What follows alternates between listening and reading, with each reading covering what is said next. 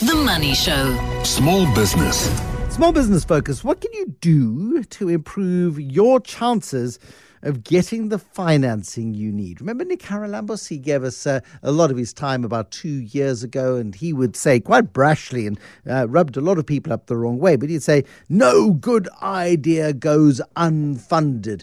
If you're not raising money for your idea, your idea is not good enough. It's not because there isn't any money, and people got very cross about that. Uh, Grant Prince, the head of SME portfolios at Fetola, is with us this evening. Would you concur with Nick Haralambous? I mean, there seems to be a lot of money for investing in bright ideas around, that no good idea goes unfunded, Grant? Uh, good evening, Bruce, and good evening to the listeners. Um, no, I actually tend to disagree with that um, that statement there. I think that, in fact, there's a whole lot of money in search of a home in South Africa at the moment, and a good idea is not enough um, a bankable idea might be more more where you want to aim for. Uh, what's the difference between a good idea and a bankable idea? So a lot of the capital that's in circulation at the moment in the SME market in South Africa is has a very low risk tolerance. So in other words, the money comes from people that are seeking to get the money back firstly and for that money to give them a bit of a financial return. Um, so it needs to demonstrate. Um, so in addition to having a business idea, um, you need to have spent some time in the market trying to build the business, trying to get some customers on board, and showing that there is a a profit model um, that you've tested um, in order to start becoming attractive to financiers and, and various investors. Why is it? I mean, is it that difficult for finance to be raised by entrepreneurs? Are, entrepreneurs finding it that difficult?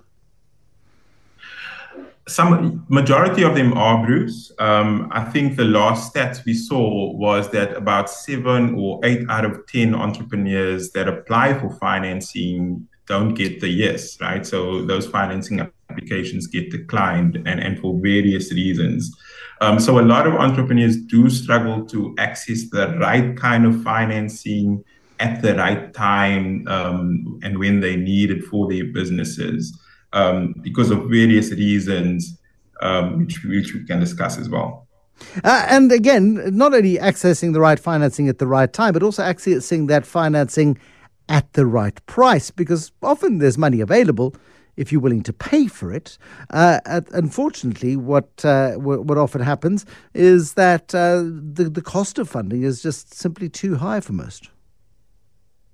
Absolutely, Bruce. So, so the interest rate can go up to 37% in some cases uh, for some of the debt financing in the, in the country. Financing, that's highway robbery. yeah so so i mean and you know and, and, often because of how difficult it is um, to pass the financing application rounds um, a lot of entrepreneurs turn to informal sources right? Like loan sharks and things like that. And sure. those interest rates can go up to 100% um, so the cost of financing is prohibitively expensive um, and it is you know it is holding back a lot of progress uh, within the sme growth space what sort of financing are we talking about? I mean, let's talk mainstream financing. Let's not talk about the stuff that is going to give you heart failure. Um, the, the, the, the, sort of stuff that is available if you've got a good idea that you can execute upon and, uh, and an investor can see the potential of a return. There are, no, of, co- of course, no guarantees. Um, but, but yeah, you can go to the bank and borrow money, but often people are quite opposed to that idea. They find that a very expensive and demanding way of raising capital. Yeah, well, I think probably the bank is probably your cheapest option. Um, so there are two main sources of funding, right? So the one is debt, um, so something you'd get from your bank, and the other one is equity. So on the debt side, um, bank financing is the cheapest option. Um, there's something that the banks uh, provide now called scored credit, uh, where you don't need to have a big balance sheet or lots of assets on the books um, but just based on your history, your transactions history with the bank, um, they do, you know, they do advance um, some credit lines and they offer you some loans um, for when you need it, need it the most. So to get the debt financing for entrepreneurs, I think it's very important for them to, as soon as possible, open a separate business bank account and start letting all the transactions in the business um, and all the money that the business collects or pays flow through that bank account so that they can build up a little bit of a history, right? The second source of funding for entrepreneurs and especially for the guys with ideas and you know ideas to change the world or to, to either solve a problem that a lot of people are struggling with is equity financing. And this is the kind of, you know, riskier type of financing, but it also might take a long time to access, right? So, uh, yeah, so those two. So, debt financing, you will need to prove that you've got sort of a stable business concept that's been going for a while. Um, you're able to demonstrate that you know you can generate profit consistently over a relatively long period of time and your debt providers or you know your debtors will will care about protecting they don't want to lose the money right so they don't want to lose the money that they put into your business number one and they might want to get some sort of return on that money equity providers on the other hand they're all interested in the changing the world stuff right so they want your business to grow as large and as far as possible, um, and so as fast and as fast as possible, often as well. Yes, as fast as possible. Yes, so that they can earn multiples uh, on the investment that they put in. Right. So if they put in, you know, maybe a hundred rand, they want to get back 70,000, 80,000. So those, those kinds of num- multiples the, we're looking at the equity investors. Right. Now, how do we raise the chances of our ability to get the financing we need? You mentioned uh, get the bank account going, um, get the track record. It's a, it's a good place to start. What other things can we do? Yeah. Basic things we can do in order to be taken seriously? Yeah. 100%. So I think, firstly, just to understand, there's three main challenges, um, you know, that creates this access to finance issue, um, right? In in my view, the first one is matching challenges. So often we go, we try and raise funding from people that are maybe not the right organization. So we might go to the bank when we just have an idea and we haven't actually tested it. So it's very important. Firstly, do the homework do a bit of research, talk to the right people to try and understand, you know, what sort of um, funding sources are appropriate uh, for your business idea. So you want to get rid of get rid of the matching challenges and not apply to everybody and be declined by most of them and then say, oh, access to finance is a challenge. The second, the second one is to understand how your own business is unique, right? So really to understand, okay, what kind of business is this? Um, what kind of profits am I making?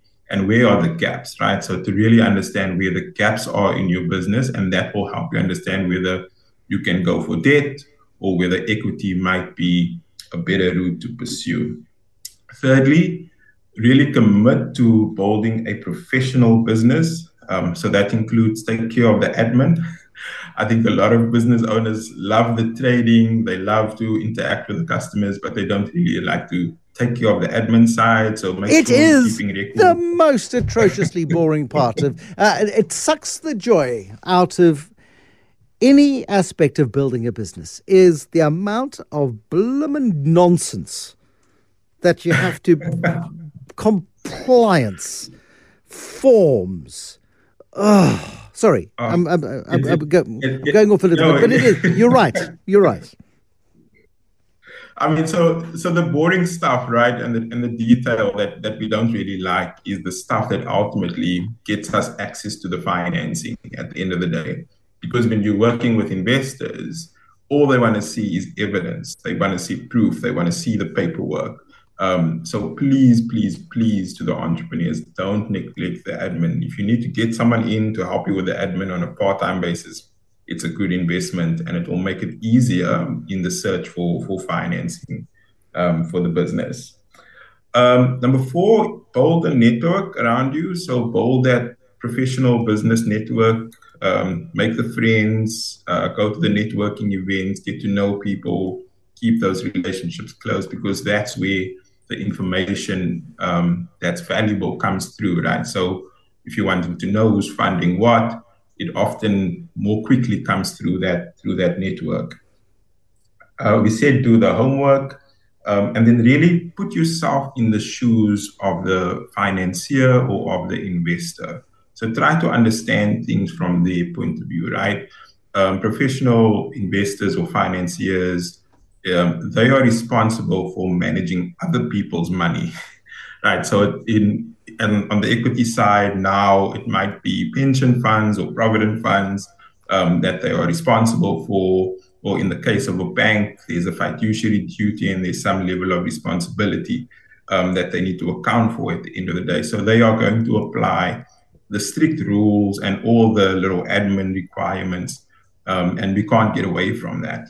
Um, so yeah, so that's what I would say. Put yourself in the shoes of the of the financier, the investor, before you start, before you go out and apply for funding. The best test: Would I lend me money over?